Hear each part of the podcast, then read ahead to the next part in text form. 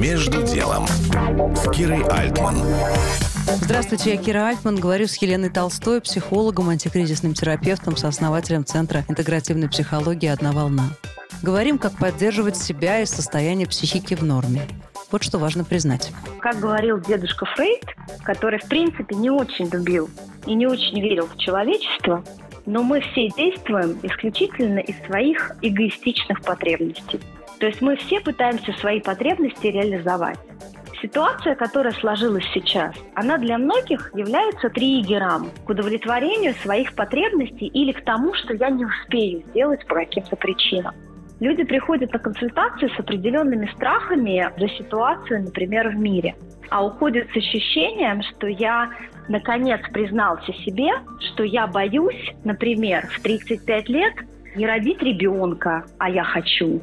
Или, например, я 20 лет своей жизни работал наемным работником за зарплату, год назад я открыл бизнес, и я боюсь, что сейчас все рухнет. Мы все действуем, исходя из своего состояния и исходя из той потребности, которая превалирует над нами на сегодняшний день. И самое главное – эту конструкцию вообще в себе осознавать. А зачем мне это осознавать? Вот конкретно зачем? Если мы осознаем, что конкретно мы теряем в этой ситуации, то мы можем как-то повлиять, стабилизировать свое состояние и повлиять на события происходящие, исходя из того, что я сам в своем маленьком мире могу сделать.